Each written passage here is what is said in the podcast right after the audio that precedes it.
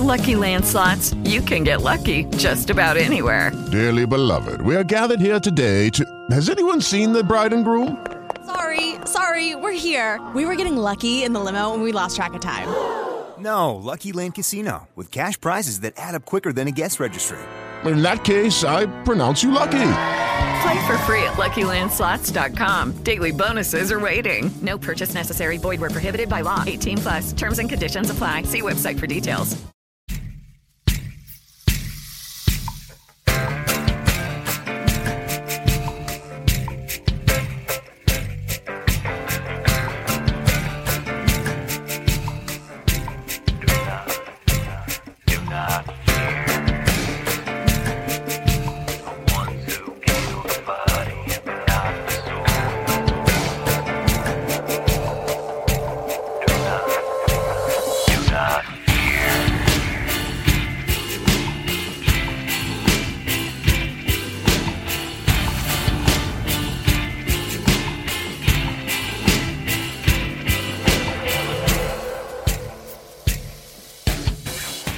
Everybody, and welcome back to Truth and Justice. This is a very special Friday follow up episode.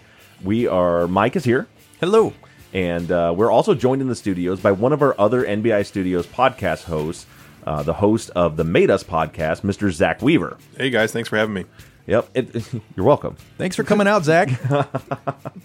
As you can see, uh, we're a little uh, a little out of practice on doing a live kind of recording like this, but this is the thing. What we decided uh, every year, every season, when we do a season finale episode, then we always have scheduled to do one last follow up episode afterward. But nobody asks many questions because we, the, the whole idea and concept of the follow up is that we we put a button on everything. right. We, yeah, and, and usually there are a lot of questions at the end of any normal episode, but uh, for a finale, obviously, there's not much to work with. almost like it's final. The That's final exactly word. right. right, right. So, uh, and trying to, and also Mike and I are leaving. So you guys are hearing this Friday, but this is Monday. We're recording. Uh, Mike and I are leaving tomorrow morning to head to Bloomington, Illinois, to begin some work on our season seven case. So we also had a re- re- recording scheduling issue that we we usually do this on Wednesdays, but we're going to be gone. Yeah, we're hitting the ground running on Monday morning. So So we're we decided to have Zaq come in. Zaq is a listener of our show. He is um, uh, lucky enough to be able to come down the street and ask and talk to me and ask me his own questions. Yeah, for a few more minutes. Right. Well, I say minutes. A few, a few weeks. twenty eight days. 28 Mhm. days. We're out of here. So four we- four weeks from today, we're supposed to be we're supposed to be heading out of here. I do bother you a lot with questions about this. Not at all. Not at all. That, You're- that I'm like, I'm not going to ask on the thread. I'm just going to go down to his house or text him. right. And the funny thing is that he always feels bad. Like the you had the the one the point about the uh, the BB guns. Yes, sir. A while back, and in Zaq didn't put anything on the thread and comes down later. He's like, "Well, I was going to ask this, but I figure people will know it's me." I'm like, "Who cares if they know it's you?" Well, yeah, but I know that people know that we have a relationship. That I don't want anything to be put out there that's like, oh, he's helping him. Right. Ask the, you know. Right. So like like playing favorites type stuff. Yeah. Nah. Yeah, no, not at all. And just, so Zaq's very insightful in the case. So what we're going to do here uh, today is we're going to talk about the season finale with Zaq. I did put a thread up on the Facebook page. I'm looking at it right now, but this is normally Mike has put together a nice buttoned up outline, and and we haven't done that this week. I'm just going to kind of scroll through the thread and see if there's any questions we want to talk about. So we're going to talk the season six finale. Zaq has also uh, listened to season four and just watched the Netflix docu series or the episode one at least of Exhibit A that Yep. dropped on Friday that covered George Powell's case. Uh, so we're going to talk a little bit about that. Mike's seen it too. Uh, Yep. Our thoughts on that. Uh, then I want to let you guys a little know a little bit about what Zaq's got going on over at Made Us. And we are going to be taking next week off while Mike and I are getting everything together for season seven to be to premiere. So that's a great opportunity for you guys to check out the Made Us podcast and listen to some of the great content there. And at the end of this episode, I think we're going to drop the trailer in for next week's yeah. episode, right? So It'll be this. It would have dropped yesterday. yeah, it'll drop yesterday. okay, Yep. right, perfect. Yep. So with that being said, let's go ahead and get started.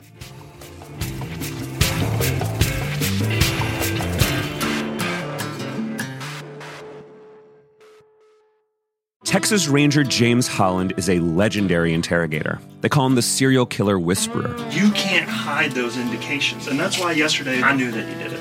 But now, shocking interrogation tapes reveal how the super cop really operates. And that's why they asked me to come in because I'm special.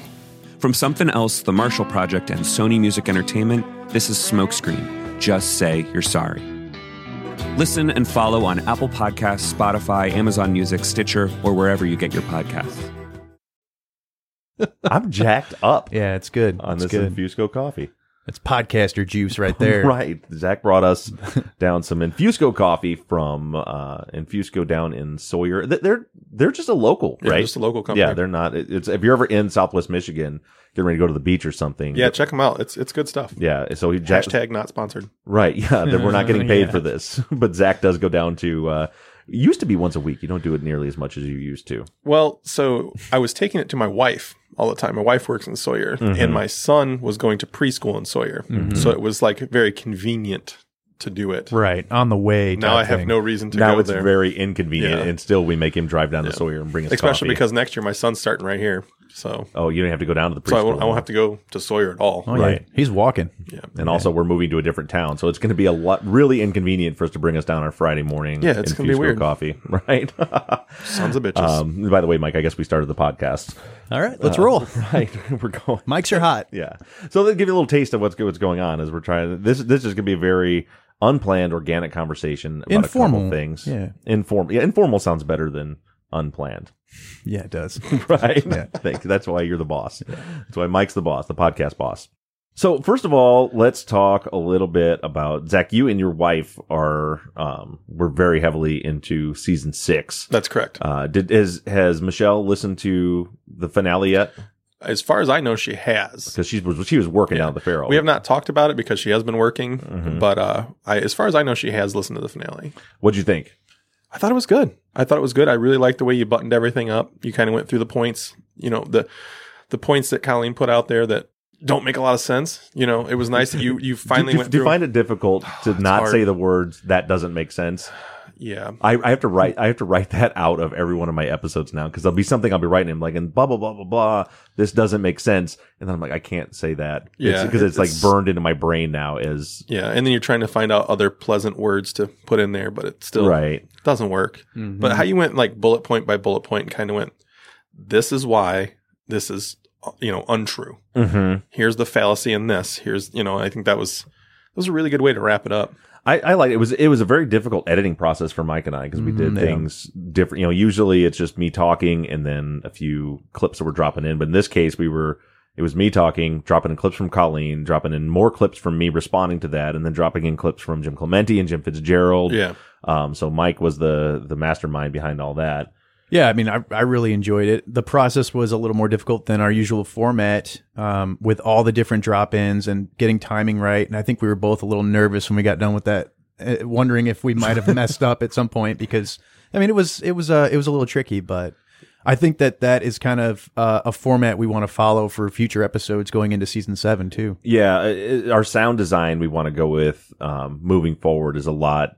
Uh, as as we've talked to in our internal meetings with me, you and Shane, uh, is that you know we want less music and less of me. Yeah. You know, le- basically less of me and Shane, and a lot more of Mike, who does all the editing. Yeah, yeah. Um, where you know, I think that's what all the listeners want too. right, more of Mike. but, you know, They want more of Mike, less of Bob, for sure.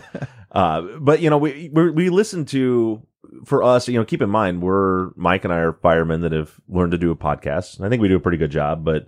You know, we, we learn constantly and we're figuring out what works and what doesn't work. And, and one of our tri- trips when that we had to take not too long ago is we said we were listening to other very popular podcasts we're listening to. And it's not that, you know, we're, I, I think our niche of audience is what it is. I think our audience is about what it's going to be. It fluctuates a little bit up and down, but Yeah. you know, we've got people that are more interested in, uh, wrongful convictions than anything else. And that's why, and they like being involved. And so it's not like growing the audience, but what we always want to do is to produce uh, content that is enjoyable for all of you to listen to. Yeah, there needs to be some entertainment value in it. Right. Yeah, it's something to keep you hooked because you know we need the support and the engagement. But if it sounds like garbage, then no one's going to listen to it to begin with.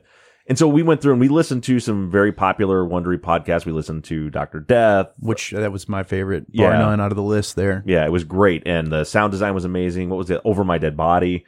Yeah. we listened to. Uh, and, and what we're listening to is, is what's working, what do, because those podcasts are, are massive. You know, they've got a million people that are listening Yeah. to them. It's like, so what is it about it, about those that are so great? And what we found is it's a lot of you know narrative storytelling like I do, but in much shorter pieces, and then a lot of cut cutting away to an interview and letting other voices move the story forward. Uh, and a lot less music than we've done. And some of that is just the industry has changed. Yeah. It's just, it changes all the time. You know, you That's go true. from what, what's working last year, what people like last year, they don't like this year. So that's something that you, the listeners, can look forward to in season seven is us attempting to do that. Um, as, as we're, we're moving forward with it. And that was, yeah. So for this episode was kind of a testing of that methodology in the fact that we had, for the first time in a long time, a list. Usually it's Shane that has all the tracks with the music. And as we're getting ready to export just the vocals, just us talking to Shane, there was like nine tracks. And of course, everything is, you know, set to line up Yeah. or, you know, so you just see a track here and a gap and then we have a vocals in there and then another gap and then four tracks down is the one that goes in there. And it was like, as we're, and we only messed up one thing. Did you Yeah. see the text from Shane this weekend? Yeah, but I thought it. I thought it turned out that it wasn't really a mistake. It was a it was a minor mistake on my part. It was the um when I redid the Clementi line, I Mhm. just left Oh. one sentence too many. In right. there. Yeah. Yeah, so we got that. But other other than that, everything. I actually I actually haven't listened to the final episode with the music in it yet. Neither have I. Well, did you? Oh, you did. Yeah, I think as a as a first attempt at this, I think it was a you know it came out really well. yeah. So, Did, did Shane ruin the music? uh, usually, That's just kidding. We love Shane. just Yeah, kidding. we Shane. Shane has also done my music for my podcast. so- Yeah. An awesome intro song. Yeah. Yeah. He does. He does awesome work. He Shane does all the NBI shows. So we have um so as I mentioned the outset, Zaq is the host of the Made Us podcast, which we're gonna get into a little bit more in the at the end of the segment. And then we have uh the Disgruntled Moms podcast, which is a comedy podcast. It's kind of about real life being moms. And I was hoping to have Sam Pauly on here today, but she's she gets into town tomorrow. But um another great podcast. Shane does all the music for them. Uh, and then we have Hustle and Heels uh, with Stacy Carlin and Angie Crocker, and Shane does all the music for them. So Shane is Shane is deeply rooted into Team NBI, That's right. but he lives in Nashville, so he's not here for Bloody Mary Fridays, that's disappointing. right? Um, so anyway, getting back to the the episode itself, uh, it, it was it was a neat process for me to go through to go back to the beginning Yeah. and look. And that's, you know, it's frustrating when you hear a lot of the, the comments, you know, there, there's always an opposing side to every single case we do. And they're like, you're not presenting anything from the prosecution and you're, you know, you're, you you started this case without having any documents or knowledge of the case. And, and, and you already had your mind made up that Sandy was guilty. And of course, I know that's not true. You Yeah. guys both know that's not true. You've been here during the, during the process. But then I go back to the, what we produced in the season. It's like, no, we started off with the prosecution's case. And even though we didn't have the case documents, to me, that is at that point yet, we had, we had a lot of them, but we didn't have all of them. At that point, the whole purpose in bringing Colleen Barnett on was say, okay, without without all the reading through thousands of pages of documents and stuff, you were the person that did that, built the case, tried the case, and knows the case. And uh, I want you to come on and tell me. You tell me why she's guilty. And that was really the springboard for me to really believe Sandy was likely innocent. It wasn't from Liz Rose. It wasn't from Sandy herself. It wasn't from the defense attorney. Colleen Barnett is the person that convinced me that Sandy is probably innocent. Yeah, I, I agree with that. And I think by you interviewing her and, and having, you know, posting an unedited interview with her, it allowed her to to really wash herself out. I mean, it Right. showed mm-hmm. all the problems in the case that were really there, even though she said they weren't. Yeah. Yeah. And you didn't have to do anything. She did it herself. Yeah, that's. I mean, I fully expected, and Mike knows this when we were bringing her on. I was like, well, we'll see here because I fully expected her to come and give us information we didn't have. Yeah. Right, you know, to come in and, and and lay something out like, well, actually, she was having an affair, and we we you know the, because a lot of t- because at that point, you know, Dateline NBC had been out. It was before 2020, so we'd seen that. It's like, yeah, but sometimes on TV they'll spin these things, and there's probably more to the story. There And it- wasn't. yeah, there wasn't. It was like she she gave her case and it left me and Mike and you and I think most of our audience left with seriously? Yeah. That's the case?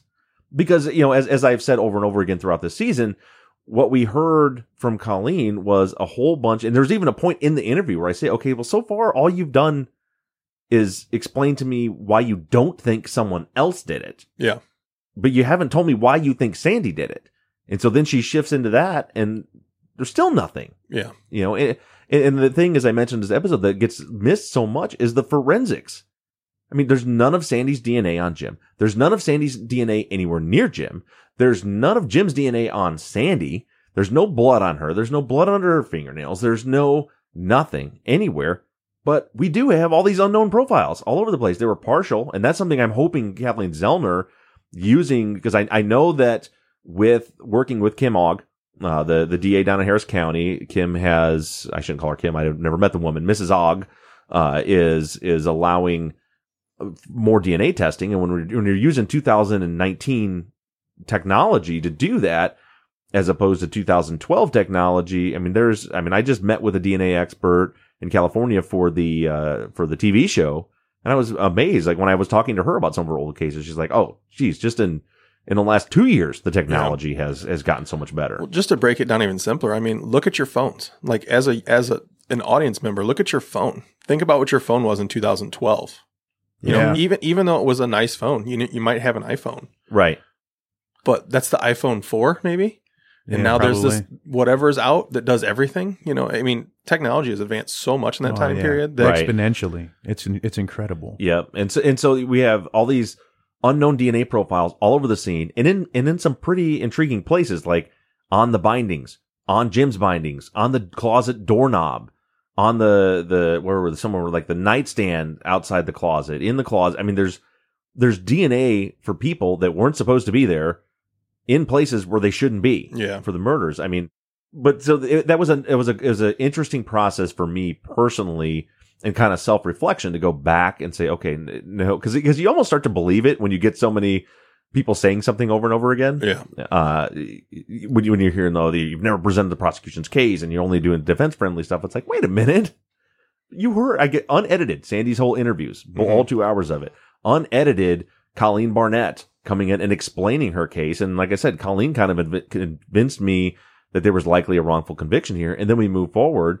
And then I, it was also, I think, an opportunity for me to be able to explain, like, this you're not hearing just my opinions here. You know, we take things to the experts, you know, and, and a lot, that's why I dropped in those clips from Jim Clementi because when you, when you take items where the prosecutor is saying this is an element that proves Sandy's guilt because the, the knife was left in the, the bathtub and the backpack is left in the garage. Well, I mean, I'm already very suspicious or questioning Barnett when she's saying that none of these things make sense for a home invasion because so when we take all that together and, and we bring in an FBI profiler that has worked literally thousands of these cases, and he's, I mean, his words were very clear.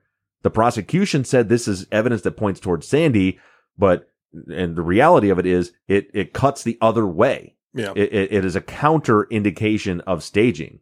This is, these are indicators of a home invasion that has gone wrong. It would if if if you're going to put in this much time and planning into staging the scene, you don't leave the murder weapon sitting in the bathtub. And if you were uh, if you're going to stage it to look like a home invasion, you don't leave the backpack out in the middle of the garage. You know, that, that these are things that look like to Jim, not me. I mean, me also, but to Jim Clementi, these are indicators of a home invasion gone wrong. And then, you know, she, the, the big talking point is always Sandy changed her story over and over and over again. So we brought in a completely unbiased third party, uh, one of the top experts in the field, Jim Fitzgerald, and he listens to it and says she didn't change her story. She didn't change her story at all. You know, she, she either what did he say? She's either telling the truth and, and she has a, a limited memory because of the medical conditions, or she's a great liar. But one way or the other, her story didn't change. Yeah. You know, so, so we're countering those points along the way. And then the argument that, you know, there's nothing about this scene. I've heard so many people say, and by so many people, you know, there's about a dozen people on the, uh, kind of the other side of the case that are that are vocal about it. That you know, there's there's nothing about this that connects it to a home invasion. It doesn't look like a home invasion at all. And it's like, what are you what do you talk when we when we we interview talk to the and, and forget my conversation with the Kingwood home invasion victim, uh, but just look at the police reports. Literally, it looks exactly the same. Yeah, that's not to say it was those people that did it, but it looks exactly the same. They they came in, they hit the victims over the head. They tied them up with items for their own, from their own house. It was on a, in a nice neighborhood on a dead end street with a cul-de-sac at the end, the same type of neighborhood. They stacked the stuff out by their, their method of egress by the front door or in garage, wherever the, wherever they were getting in and out. Everything looks exactly the same. And they didn't steal much. They stole small electronics and jewelry and things like that. Yeah. So like to say that this couldn't be a home invasion, which is Colleen Barnett's argument, is is ridiculous to me. Step into the world of power, loyalty, and luck. I'm gonna make him an offer he can't refuse. With family, cannolis, and spins mean everything. Now, you wanna get mixed up in the family business. Introducing The Godfather at ChumbaCasino.com. Test your luck in the shadowy world of The Godfather slot. Someday, I will call upon you to do a service for me. Play The Godfather now at ChumbaCasino.com. Welcome to the family. VGW Group. No purchase necessary. Void where prohibited by law. See terms and conditions. 18 plus. It is Ryan here, and I have a question for you. What do you do when you win? Like, are you a fist pumper? A woohooer, a hand clapper, a high fiver. I kind of like the high five, but if you want to hone in on those winning moves, check out Chumba Casino. At ChumbaCasino.com, choose from hundreds of social casino style games for your chance to redeem serious cash prizes. There are new game releases weekly, plus free daily bonuses. So don't wait. Start having the most fun ever at ChumbaCasino.com. No purchase necessary. VGW Group. Void were prohibited by law. See terms and conditions. 18 plus. Well, and she also goes on to, you know, she makes her own narrative about the attack that totally contradicts her own expert, her Right. own blood expert, which is Mhm. just it's her expert saying this is how it went down, and then she's saying, "Oh, my expert told me this." Well, no, no, she didn't, not Right. at all. Well, I, I, I'll give her credit in the fact that she didn't say her expert. Oh, maybe- okay, that. maybe she doesn't say The- that, the- but- what she does is she says, "Well, I had a blood spatter expert come in and she analyzed the blood e- blood evidence." Okay, And my theory is that this happened. So she didn't say co- that Rossi said that, but she like brings her into the. It leaves you with the impression that, That Rossi does, stated yeah. it when Rossi stated the exact opposite. So you know, for someone that's wondering like, how could you look at this evidence and come to the conclusion that uh, Sandy Melgar's innocent? It's like, well, I took the prosecutor's arguments, every single one of her arguments for why she thinks Sandy's guilty, investigated every single one of those elements with experts and came to the exact opposite conclusion of her. The experts came to the exact opposite conclusion of her that she did. Um, so it was to me, it was I, I thought for anybody that is looking at the case objectively, my hope was here it is again, taking a year's worth of work and buttoning it, putting it together in a in a small package.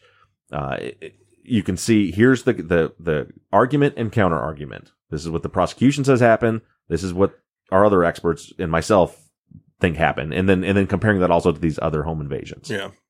And I will say, to get back on the the topic of your final episode here, when I was listening to it, I was on the way to the grocery store.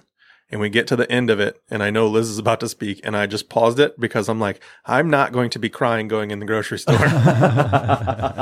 oh, that's right, because you were in here last week when we were editing Yes. it. Um, and, and I definitely cried afterwards. But I'm like, I am not crying before I go in the grocery store. that was so emotional for me. I mean, so I mean, how many times did that get me, Mike? Hey man, I all I know is we were recording and I looked over and you were a big weeping mess. And I'm like, ah, we've got to get through this. We are not going to get through this recording. Well, it's, it's it was it's- genuine. I'll I'll say that that uh, your reaction was genuine. Yeah, and and I even cut some of it out because it was almost in you couldn't understand what I was saying because Yeah. I was as as Mike said being a little baby over here. Mike doesn't cry. No. Mike doesn't cry at anything. It always makes me feel very bad about Oh, myself. I cry all the time. Me too, just for fun sometimes. Well, I don't cry for fun, but I cry. everything makes me cry. I can't All right. help it. The happy stuff, the sad stuff. Yeah, but it, so I was the one that went through and edited that and cut it, cut those pieces together. And every time I had to listen, it got me every single time. Every time it got me, and I think part of that is because Liz Rose is such a strong woman. I mean, she, think about what she's been through and how she's had to condition herself to go through some of the most emotional things that any human being could ever imagine and try to hold it together and try to speak and try, you know, whether she's in front of the cameras for Dateline or 2020 or on the podcast here with me. So when she lost it like that, I mean, it just cut because Liz, I mean, Liz, as, as I told you know, she actually texted me last night and she's just like, man, I don't like, I don't know. I feel like, I feel like I lost someone again because it's over and, you know, where do we go from here? And my response to her was, well, currently I'm pulling my wife and daughter's disgusting hair out of the sink drains in my house. Which is what I was doing because of this home inspection. I said, and I'm texting, and I'm texting with my BFF Liz, and that, and that's what because she had said like, now what? And I'm Yeah. like, well, this is what now what looks like, regardless of the work that's being done in the case. I mean, she's a friend for life. She said it best. We're family. um, and it was it was hard to to listen to her not be able to contain her emotions anymore. And I know that it's so genuine from her, and she is so appreciative, and she's been through so much. And that was, I mean, literally every time I played, you'd think I'd get conditioned to it, but it'd be okay. As you know, we were talking about all those tracks and lining up Yeah. the timing and all that. Uh, I I line up the track and play it through, and I tried to cut it off before, and, and up, got me again, got me again. there she goes. Um, but yeah, that was that was extremely rough. What what did you think about what did you think about the theory? I thought it was pretty spot on. You know, I think everything about it makes sense. Not that we want to use that word again, Right. making sense and not making sense, I dare you to tell me it doesn't make sense. doesn't make sense, Bob. Clearly. No, I, I thought the theory was well thought out, put together well. Um, you know, putting together the evidence that you had with the other home invasions, you know, that lines up well. Mm-hmm. You know, I think you kind of changed the timeline a little bit. You know, Sandy says she said anywhere from five to 15 minutes. Right. But if you real realistically move that up to say he was gone a little bit, you know, a couple Right. of minutes, then she decides to get out. Moving up that timeline, I think helps the story. Well, and part of that is everybody, and that's part of what Colleen said that you know she's changing her story all the time. But if you listen to her interview, she says, "I don't know. I, she wasn't looking at a clock. Who would be? Yeah. Is normal." And so she says, "I don't know. It was a couple minutes. It was five minutes." And then they're like, "Well, you know, there was this much time and this and that." Well, I don't know. Maybe it was fifteen minutes. Yeah. But I mean, even the two hours in the tub, who knows if it was two hours? It could have been one hour. It, no one has any. There was no clocks in that bathroom. Uh, so I just I don't you know I don't think we're, we we need to focus in on the number of minutes because she doesn't know the number of minutes that they were in there. And and to be clear for all, for everyone listening here that you know that's that theory is is fluid and dynamic. I mean, it, Yeah. there there there is.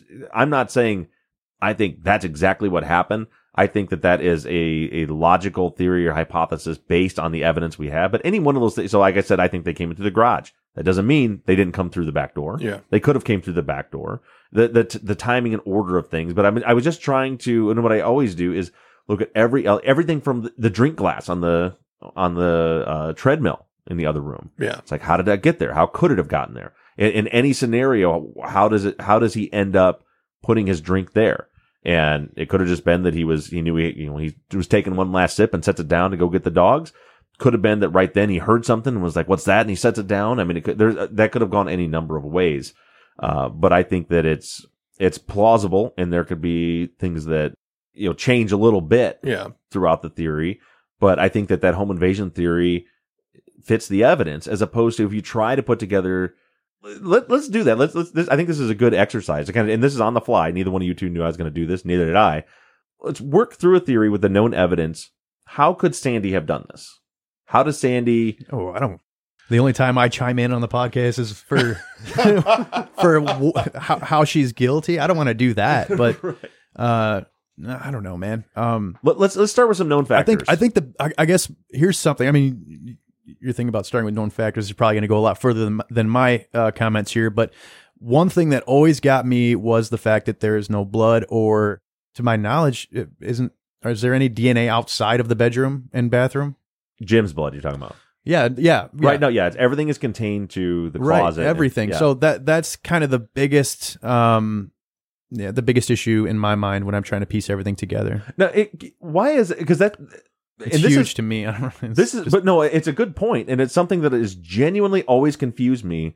Why Colleen Barnett and and Rossi, some of the the detectives, have said, you know, well, of course it's Sandy because there's no blood anywhere besides a closet, so that means it has to be her. And I've never understood why that points to her. Well, I always thought it was they were coming from a place of because it would be just so darn difficult for somebody to leave the leave the bedroom and leave the house without leaving blood or or any kind of residue behind in the house. On top of that, the fact that she could have access to uh, the bathroom to clean herself up, I think is that's where I'm coming from with it. I, I don't know what else. Yeah, and I and I get that that point with it, but my question's always been, no matter who it was, they're when the police got there, they weren't still standing there. Right. So whether they went to the bat, I'll say this: whether it was Sandy or home invaders, someone went from that closet to the bathroom to put the knife and the clothes and the Mhm, yeah. and they didn't leave a trace of blood between those two. Yeah.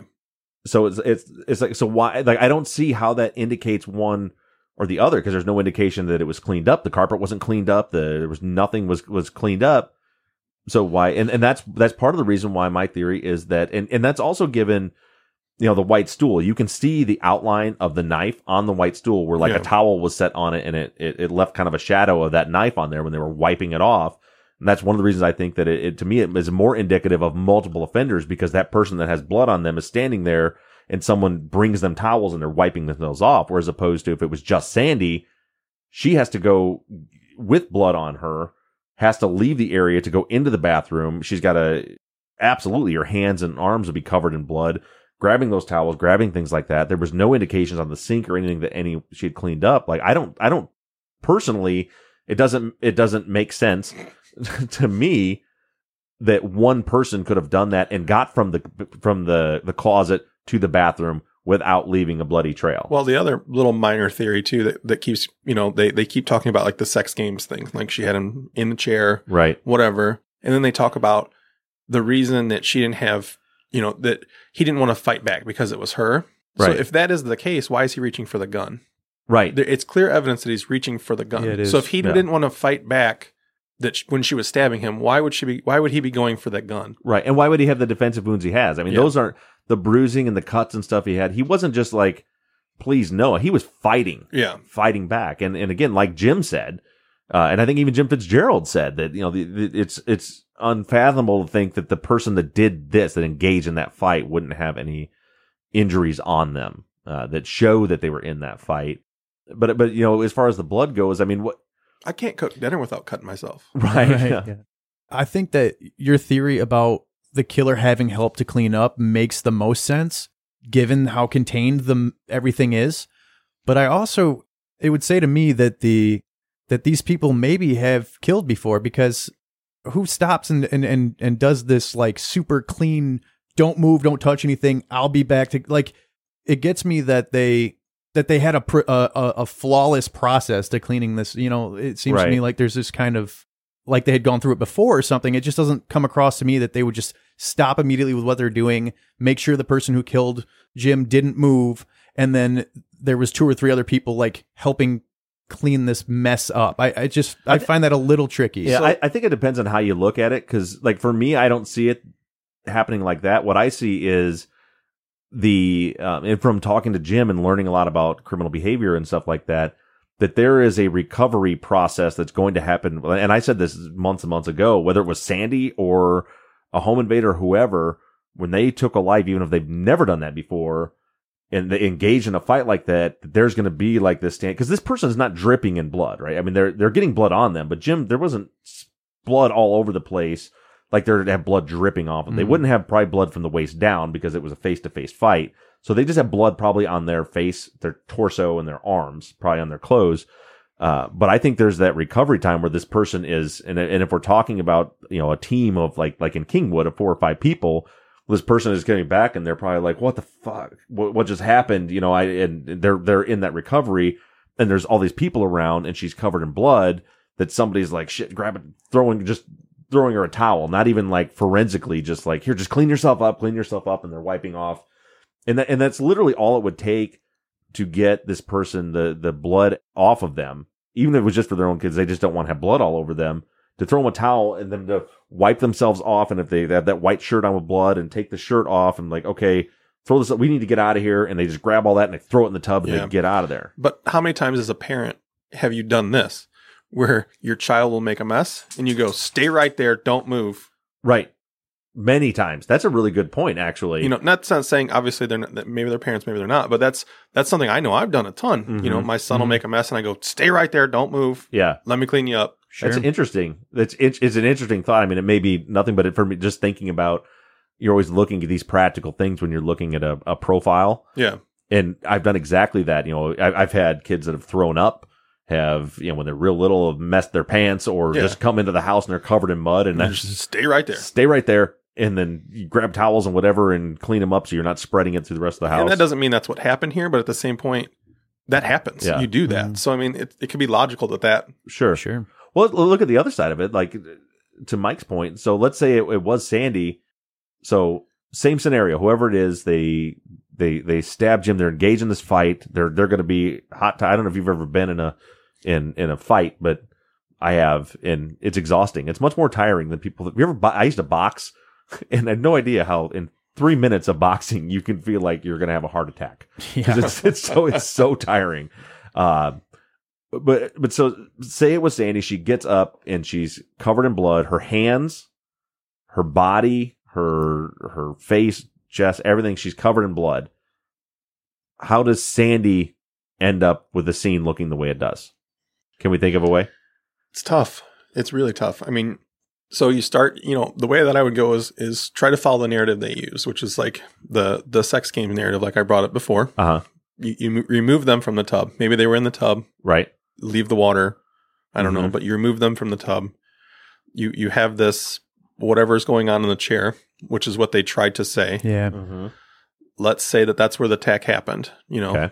The wounds don't necessarily line up like that, but Uh-huh. let's try to say that happens. You know, maybe Jim jumps up. That's why the chair falls over. Uh huh.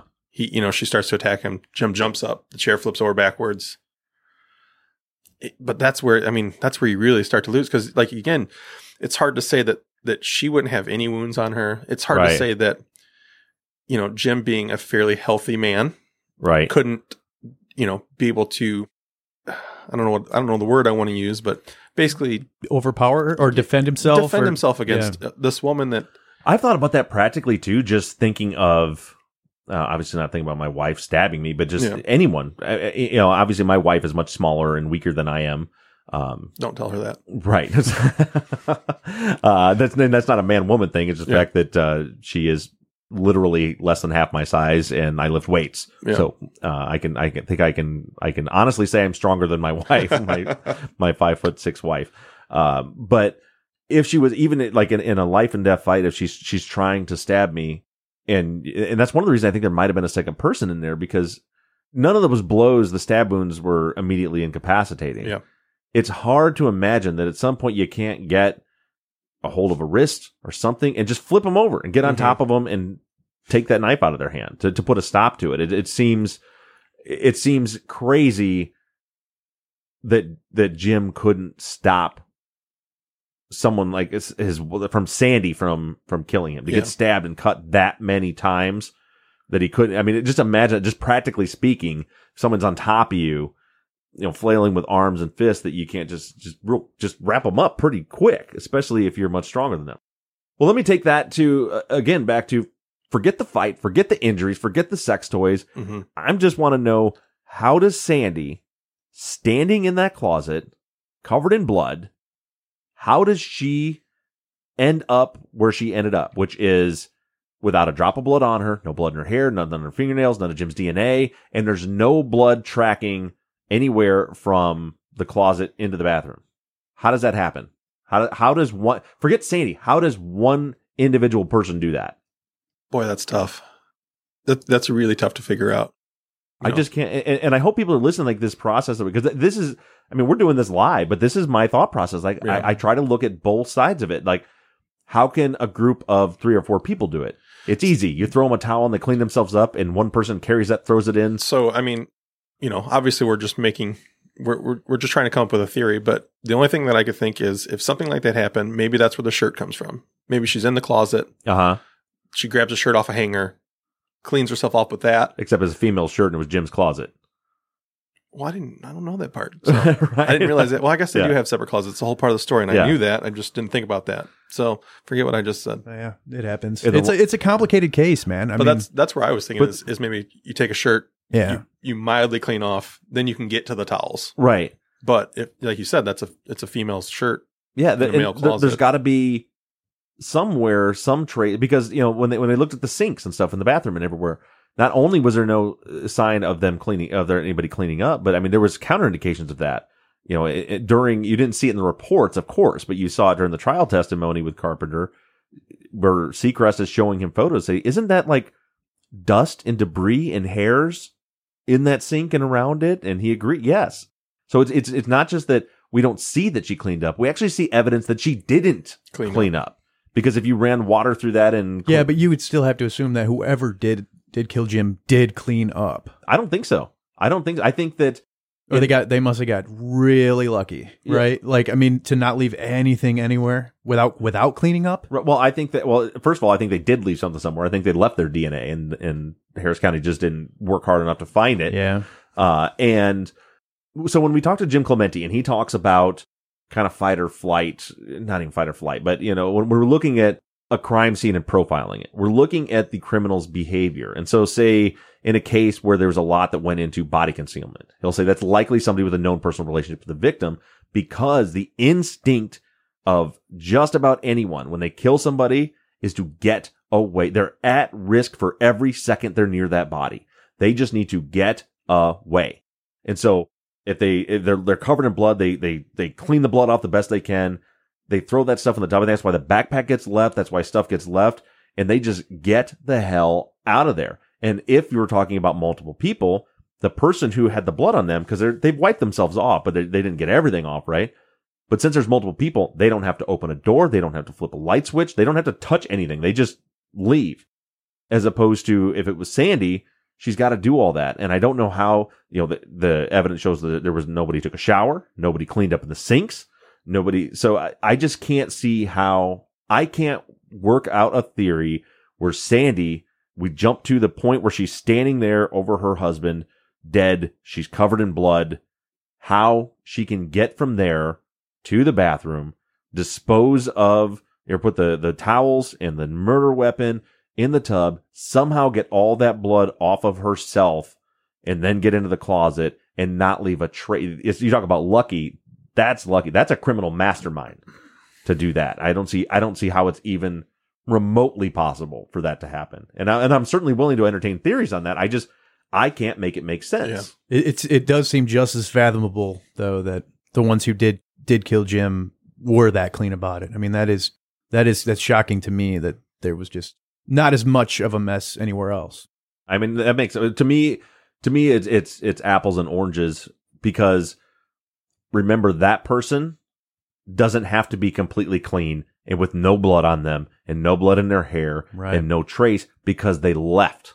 Right. You know what I mean? So so we're not saying that the person that left was completely cleaned off just like Sandy. Right. All we know is they got the blood that was dripping off, took their shirt off, and left the house, which which to me seems like a much much more fathomable feat than than Sandy ending up without a trace of blood or injury on Yeah. her anywhere. For me too, the the big the biggest indicator for me about uh, how I I don't believe she did it is the fact that there's just no injuries, no blood, nothing on her. She would have something left, some residue, you know, blood under her fingernails, scratches, cuts, and she has nothing. Come on, man. Step into the world of power, loyalty, and luck. I'm gonna make him an offer he can't refuse. With family, cannolis, and spins mean everything. Now, you wanna get mixed up in the family business. Introducing The Godfather at ChumbaCasino.com. Test your luck in the shadowy world of The Godfather slot. Someday, I will call upon you to do a service for me. Play The Godfather now at ChumbaCasino.com. Welcome to the family. VGW Group. No purchase necessary. Void where prohibited by law. See terms and conditions. 18 plus. With LinkedIn Jobs, we tap into a network of more than a billion professionals to help you find quality professionals quickly and easily for any role you need. Marketing wizards? Found them. Software engineers? Found. That project manager I could never seem to hire? And found. LinkedIn Jobs quickly matches your roles with candidates with the right skills and experience. In fact, 86% of small businesses get a qualified candidate within 24 hours. Post your first job for free and get started at linkedin.com slash spoken. That's linkedin.com slash spoken. Terms and conditions apply. Okay, next I want to talk a little bit about Exhibit A. Uh, I was super excited that this this show was coming out on Netflix because it's covering one of our cases, the George Powell case. And as you all know, last week we got some amazing news about George, literally two days before this thing aired. So now George's conviction has been overturned by the Court of Criminal Appeals in Texas. But very strangely, as Mike Ware said, they didn't even address the actual innocence claims, which to me was, I mean, there certainly was prosecutorial misconduct in that case. That was, that was decidedly so by the CCA. But the actual innocence claim is more obvious in that case to me than it has been in any of the other cases we ever worked. And I thought that Exhibit A on Netflix did a good job of explaining why. I love the the contrast between the original uh, photogrammetry expert Michael Knox to the new photogrammetry expert Grant Fredericks. Uh, what what did you guys think of the of the episode? Uh, I thought it was pretty good. Um, it definitely covered just about everything we've done on the podcast with it. One thing that I think the show did that we didn't do so much was actually get into uh, jo- more of George, his personality, mm-hmm. His very colorful personality. Yeah, he does have. A, but one thing that I I like, I love the fact that they they showed a lot of George and let George be out there. Yeah. But to me, some of it, I wish the filmmakers had focused more on the evidence for a show that is about evidence because the the evidence in his case is so strong and I feel like they could have put more time into talking about it instead of you know instead of spending three minutes on George rapping into the camera and and and it's it's it's a hard balance because we want to see George and we want to see Yeah. more of George, but really I it didn't seem to me like they really put a clear enough button on it. Like it was, I, I'm wondering if it was confusing to someone that doesn't know the case real thoroughly. They did seem to leave it very open ended. I mean, Right. They're, they're I get what they're doing. They're trying to allow you to come up with your own idea of what happened, but it was it was very open ended. And like you said, they they showed George a lot. They showed um I can't remember her name, but the one witness a lot. Elsie, Yeah, yeah. they showed her a lot. I, I didn't mind that because I was really curious who she was. So that was, Okay. but I, I think that they didn't maybe make clear enough exactly what happened. Yeah. Um, which they didn't have enough time, which is again why I was like, I, I think they could have cut out some of that other stuff. But, but so Elsie was the one that called in the Crime Stoppers tip, and, and we got that. We figured later when you know, you're one, but you're kind of wondering who she is for a while, and Yeah. then after they talk about the Crime Stoppers thing. Then she comes in and says, "Well, you know, I, I kind of feel bad about turning him in, or I, I worry, you know, did I do the right thing?" So it, that was her, but it was I, I thought it was really so powerful to if you're paying attention to listen to her for her trying to explain how George could possibly have looked that short. Yeah, with with his with his uh, the way he was standing and Yeah. it, it didn't make a lot of sense, especially when you can see the at the videos that show that he's not sta- the Right. the perpetrator's not standing like that. Yeah, Right, standing there's- upright. Mhm. Yeah. and, and and I thought it did a good job of highlighting how when Grant Frederick says, you know, they used one image in court of him kind of leaning over, walking out the door. Like that's so telling that it was so it was so swayed Yeah. towards the. I mean, they they knew they used an image of George or not of George of the person walking out of the convenience store when they're kind of leaned over as they're walking out, so they could say, "Well, it looks like he's smaller because he's leaning out." When, as Grant Frederick said, there, you know, the the video is a series of still images, and they show they did it was cool. They showed on there. Look at all these other ones they could have used. Here's images of him standing straight up in that same spot, but they didn't use that because they couldn't make the argument that maybe he was leaning. But the most telling part to me was when they they showed the convenience store clerk herself, who was five foot six, right after the perpetrator leaves, she walks up to unlock the door to lock the door, and she's coming to the exact same place. So like eh, using that methodology that Michael Knox used, I would say, okay, so she must be over six foot one then Yeah. because she's coming to the same spot on the door, very close to it. Um, so I thought it was really cool. They highlighted. I loved Tamara on there, uh, George's fiance. Yeah. I thought she did a fantastic job. It was kind of cool to hear her talk about how their relationship blossomed. She talked. A, she talked a little bit about it on our show last year when we were covering the case. Or I guess it was. Uh, has it been two years now? I don't think it's been two years. Yeah, it's been whenever it was when we covered season four. Yeah. I mean, I thought the show was well. I thought it was well done, but I was a little disappointed just because they did leave it so open ended. Right. And I feel like I haven't watched the other episodes, but I feel like that's what I've heard as well. Is that they, they have this tendency Yeah. to kind of leave them open ended, which I guess again they're trying to allow you to come up with your own conclusion as to what happened. Right. And But- they're, they're being neutral about it. And I Yeah. have I have watched the second episode also. But yeah, so I like the fact that they're kind of neutral about it, but I I almost feel like they didn't give you quite the information you needed yeah. to make you know they were they didn't make clear to me this was the original expert this is what they said and then here was the new expert and this is why their opinions conflicted and so and that's what's going on now. Like they didn't even really mention what was going on in in the appeals and, and all that. They talked about the the Texas Forensic Science Commission. So I mean it, it, the information was there. I just wish they had been for George's sake for people to know what really happened in his case I wish they'd have been more clear about, you know, and, and again, they, they, they did a good job of getting the information out there with letting the people themselves tell the story. But I just wish there was kind of a narrator to put a button on it. You know, when, uh, when Michael Knox says, I just plug the information into the software and, and that, uh, you know, you can't get any more objective than that. Yeah. but what they didn't say is, and, and, and my- by the way, best part of the episode is Mike Ware. I Yeah. could I could watch Mike. a great Ware. guy, Yeah. yeah. and he's so you know he's he's like it's really hard. What do you say? It's it's qu- it, it, you know it's hard to call bullshit on a on a, a, a an expert witness or something like that. It's very Mike has always been very straightforward, Yeah. very blunt, um, and I loved him on the episode. But you know they didn't explain that, and, and Mike then says, "Well, you know he never went to the scene." But I wish they could have, would have connected that on the on the on the show to explain to the viewers that do you understand that the way that software works is you have to input the known measurements as he said, but he never went to the scene and took any measurements. Yeah. So how the hell can you possibly input the correct measurements when you never went there and took any measurements?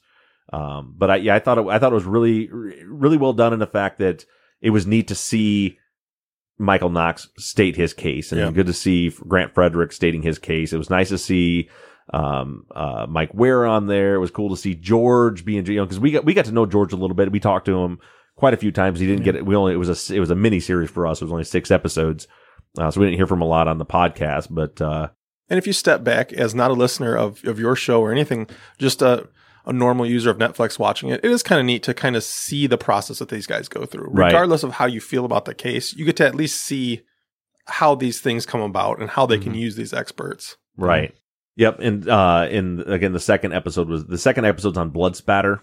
Um and that one was really even more kind of confusing, I think, that it was not confusing, but they you know, they they had the one expert they kind of lead you down the path of of they found this evidence and this is this is a case where the blood spatter evidence solved the case and they figure it out and then they kind of they they pull a fast one on you and then they swing back and like nope kind of like in George's here's the other expert that comes in and says that that's not accurate Yeah. um, and it's very open ended. So I mean, all in all, I think it's it's it's it's good. It's interesting. I think that it, it you really get to see the people involved, which is cool. There's a personal connection there, Yeah. uh, with the people that were convicted. Um, for me, I just I'm same I had the same issue with making a murderer. You know, the season two of making a murderer. Kathleen Zellner was awesome. The forensic evidence, all the all that stuff was really cool to watch. But to me, you know, it was about eight hours too long because they had all the the interviewing the family and this and, and which you need. But it was like a, for me personally, that you know, for I'm I'm trying to look, you know, be more evidence based. I'm like, okay, I I get it. They're upset, you know, and I get why they're upset. But it's like I don't need Yeah. six hours of them being upset. I would rather focus in on the the actual elements of the case. But um, all in all, I thought it was it was really well done. If you haven't watched it yet, check it out. You get to see George rapping on TV it, through the. I wonder if that's ever happened before. I, there's no way that they've had that happen before. No. I mean, I don't know the producers of this necessarily. Maybe they have for some reason, but as a true crime producer, I can't believe that they've ever like, yeah, just spit some rhymes for us. Yeah, well, because you hear you hear the rapping going on, and it's it's like it's like going on and on, and then it cuts to, and you realize it's George on the phone in Yes. the in the visitor room rapping through the through the phone. Um, but George is I, I can't wait till he gets out and I can go down and meet him in person because he is he's a character, man. He's he's a, he's a cool dude, and uh, he's he's looking forward to getting out and make. I guess when he said finish what he started, I assume make more music Yeah, that's what I got from it. is is what he's going to do. But uh, yeah, it was cool. You get a lot of insight into George. Samara- You even- you even got to meet uh, George's ex-wife and his Yep. son is in there. Um, but uh, if you haven't checked it out, check it out. It, it's really good. The parts, especially with Grant Fredericks and Mike Ware, where they're explaining stuff more and how the photogrammetry works, and you and you see there's just no way, there's no possible way that was George Powell Yeah. in those videos. So definitely check that out. Especially when they go through and do the, the 3D imaging. That part was Yeah. really cool. Yeah. Yeah, and I remember when they did that because that was during the time we were doing the podcast where they they just took a little 3D scan of George, and and of course you know with Becky when we're watching it, she said the, the first thing she said, why the hell didn't they just take him there? Yeah. Walk him around. And they should have because now the cameras are all different. They've moved and stuff, but uh, you know that was our biggest frustration during the season is you know George had an attorney that wasn't really fighting for him properly because that's literally all they had to do was to file or put in a request with the the the, the judge before his trial and say okay well let's go walk him through there. Walk in and out just like that. Yeah. and we can compare the video side by side and see if it's even possible it's him but nobody ever did that. Uh, and that's why i mean that is one of the most all these cases are tragic but man george spending 10 years in prison for something that ridiculous I mean, it is. I, I can't imagine there's anybody out there that's looking at that or listened to our show or just filed, read the case documents and looked at the information out there. I cannot imagine there is a single person out there that's going, "Yep, that's him." There's just no way. You don't. Yeah. You can mistake somebody. You can mistake you for me. Mhm. You know how tall are you? Six two. Six. Are you really? Yeah. Wow. Tall guy. I'm not that. So that's that's the that's the one thing about this case when they kept like, oh, he's he's so Such tall, tall he's guy, six I three, and. I'm like, I'm six two. I don't feel that tall. Right, but so you and I'm six one, so like Yeah. people can mistake you for me. Absolutely. And Mike's about the same. We're all three about the same height. We're within a couple inches of each other. Yeah. But when somebody walks in that's six foot three, tall, thin guy that's six foot three, and somebody that's literally on that video is someone Becky's height at five six, like no one would mistake those two people. Yeah. No one would mistake. yeah, Or my little brother is is five foot eight, even like like no one would mistake him for you Yeah. you know, because he's he's so much taller, or you're so much taller than he is. There's a, there's a, there's a difference between some average sized people and a tall person and a short person, which was what the comparison was they made here. Um, so moving on from there, I want to wrap things up because we're way longer than Mike probably wanted to edit today. I was ready for anything, Bob. Right? he stares off into space. Uh, want to talk a little bit about Zaq and your show, Made Us. Uh, we brought Zaq on to the NBI studios. How long have you been going? About a year? Uh, yeah, like something like that. Well, it was last August, so Last almost year. a year. So coming up on, a year. And so explain to us what the model is of the Made Us podcast. So basically, Made Us is we interview people each week. We take a deep dive into a story that made a person. Everybody has a story. You know, you might have multiple stories, but for the most part, everybody has a story that kind of created you as a person. Mm-hmm. And we take a deep dive, typically comical, into these stories of why the story made you and what we can get out of that to help people along the way. Some of these stories are funny. Some of them will make you cry. It's kind of all over the board. Mm-hmm.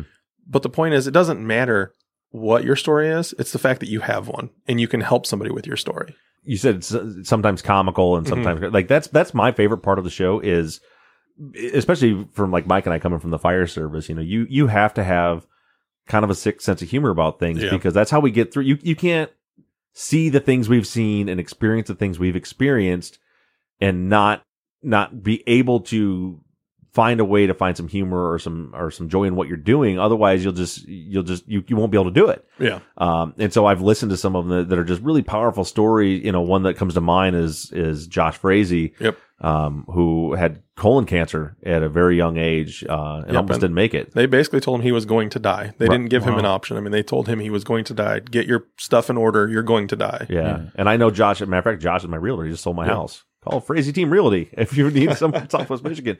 But um, uh, but but but to me, like that story, I know him personally, and I know that story did make him because I knew Josh before the cancer, Yeah. and I knew him after the cancer, and he's a different guy between the two. I I mean, he's the same guy, but it really it really changed his outlook and perspective on things when he made it through it, and to be able to listen to him tell that story and laugh about it, Yeah.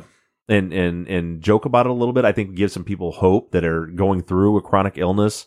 Um, you know, I mean, you've had people on talking about fertility. You've had, Oh yeah, all over the board. yeah. And if you if you want to hear the stupidest stories that will make you laugh for an hour and a half, is the uh the vasectomy episode with Yep. me and TJ. Episode 15, the, Yeah. the vasectomy roundtable, which that was the point of that is not only is that, you know, we had a good time. The point of that was to come together and have a good time. Yeah. But the underlying thing of that, which is what I try to do, is it shows people it's okay to talk about. Mm-hmm. You know, most men don't talk about that. Not that I'm going to get into vasectomies on your show, but most men don't want to talk about that. Right. And it wasn't the fact that we were going to come on and have this, you know, it was funny. It was a good listen. I've got Yeah. tons of compliments about that episode, but it was the fact that we were talking about it. And that's all it was, is to Right. open that door to say, it's okay to talk about this. Yep. And so yeah, so if you if you are listening to this and this uh, true crime fan that for some reason wants to hear me t- tell the story about when I got a vasectomy, uh, you can listen to episode 15 of the Made Us podcast. Um, but then in this week, the episode that dropped yesterday, Yes, sir. uh, we actually had uh, you had a guest that has been on Truth and Justice, which is Kelly. I know her from Facebook as Kelly DZ. I don't know. I'm drawing a blank on her actual Dezik. Kelly Dezik. Kelly Dezik. Um, but she, but she Kelly came on to talk to us on the podcast about PTSD and traumatic memories, and she had hinted on our show that not hinted, but we, we just didn't have time to get into it. That she had a hell of a story that made her uh, that had to do with her kind of growing up in a cult. Yep. And uh, because of that, of course, Zaq reached out to her and and brought her on to Made Us. Yeah, and we had a phenomenal conversation, and that's exactly what it is. She was born and raised in a cult. You know, Mm-hmm. I, I'm not going to get into all the details. I'd love for you to listen, Mhm. but she was born and raised in a cult, and it's her life growing up in this cult and getting out of this cult in her life post cult. Uh huh. And not only just that, but her family. You know, I mean, obviously her family was part of it too. So Right. at the time that she left, her family didn't leave. Right. So you have to deal with, you know, I mean, there's a lot going on there. And it's just showing people that no matter your circumstance, You can persevere. you can persevere. Yeah. And so that is episode number what? 33. Ep- episode number 33 of Made Us with Zaq Weaver. That's Zaq with a Q. Yes, sir. Uh, spells his name funny. Uh, but, but that dropped Thursday, yesterday. Yesterday. Yep. So if you want to hear, and, and I know a lot of you from the fan page, as well as just from listening to this podcast, know Kelly Dizik from being on the show and the work that she's doing. So I would highly recommend if you're looking for something. Again, remember next week we are going to be off while Mike and I are out investigating our new our new case in Bloomington, Illinois. Uh, I know I did, did want to clear a little bit up there. So some people, you know, we put the little the little short trailer out, and some people were asking on this thread that I said I was going to read, and I never got to. Um, but yeah, the, the case that we're covering is the murder of Billy Little. It was a 1991 murder in Bloomington, Illinois. Uh, it was a it was a strange case. It took the police eight years to make an arrest, and uh, it, it seems like they very well may have arrested the wrong guy. And uh, Jamie Snow is the person who's been convicted, has been in prison since 1999 for for this case, and still fighting for his freedom. And uh, our approach to this case is going to be to go back from the beginning. You won't hear much from Jamie or about Jamie until we get to Jamie. And since it took eight years for them to get there, we're going to do eight years of episodes. I'm kidding. We're not doing eight years of episodes, but we're going to cover the case first and see where the, the investigative paths lead us uh, before we really start to get into Jamie. But uh, we are looking forward to launching into that. And next week, when we're off, check out Made Us episode number 31, 33 with Kelly Dizik. uh, I'm looking forward to listening to it myself, uh, and we'll probably be listening to it while we're on the road. And if you're looking for other things to listen to, don't forget there's a bunch of other NBI shows out there. Don't forget about the Root Note with Shane Yoder, our music man, Shane Yoder. Uh, Shane does a, a phenomenal podcast uh, where he interviews people telling their stories and then he puts that into a song, which is his business, puttheminasong.com. Hustle and Heels has just started their summer break, but they've got a bunch of episodes to listen to. And the newest NBI show is Disgruntled Moms, which if you are a mom or a parent really at all, and you know the struggles that they go through, if you want to listen to five hilarious women, they are some of the sharpest, funniest women. I when when, when they told me they were going to do the show, I thought this can't work. You can't get five people together to Yeah. and, and make something that is consistently good, and they knock it out of the park every week. Uh, so that so check out Disgruntled Moms, and one last time for sure, check out the Made Us podcast with Zaq Weaver. Uh, after the credits, we're going to have a trailer uh, of his episode here, so you can hear the episode with with Kelly, and that episode is number thirty three of Made Us, and we will see you guys in two weeks on July fourteenth for the season seven premiere of Truth and Justice.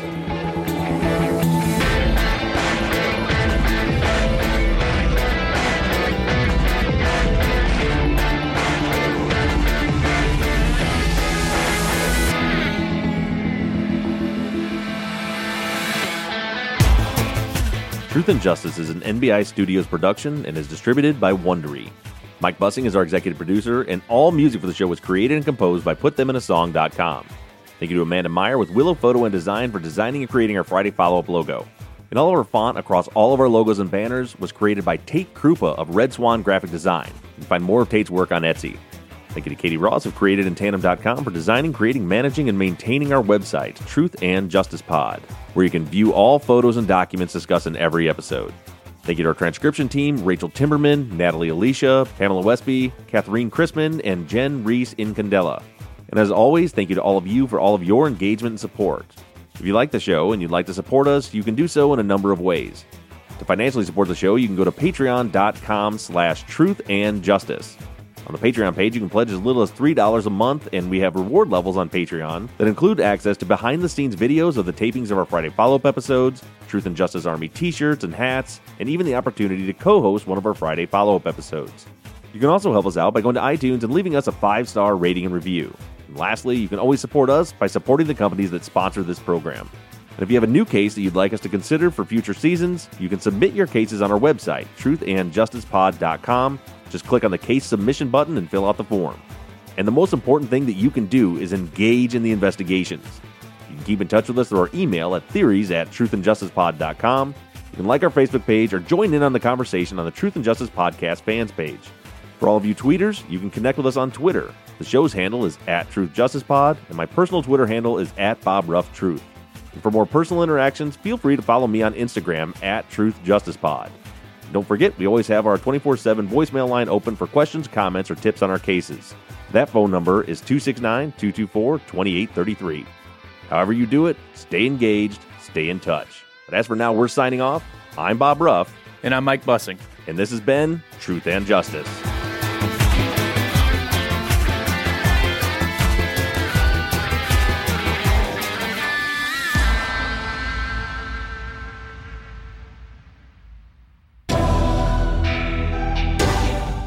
When you find out everything you know is basically wrong, it's earth shattering. Yeah. Cults can exist outside of religious groups too. Yeah. Oh, yeah. They're really about a continuum of influence, an environment where bad things could happen and where people's free will kind of gets ground down.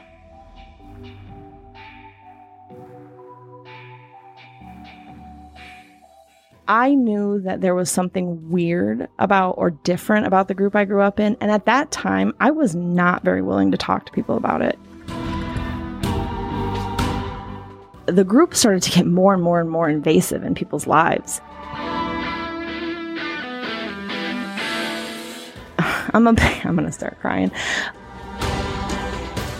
You know, sometimes I wear red shoes just to remind myself that the things that you need in life are inside of you. I am your host, Zaq Weaver, and this is Made Us. The Ford Ranger, a vehicle for all terrains and every passion. It's a workmate, a playmate, and to its drivers, a soulmate. So, how do you improve the Ford Ranger? You go all in. The all new Ford Ranger, the UK's best selling pickup. Now available with rear bumper steps, tailgate workbench, and enlarged load box that can fit a Euro pallet. Go break it in. Search all new Ford Ranger. Ford Pro. Driving productivity. According to SMMT data, features may be optional extras with additional cost.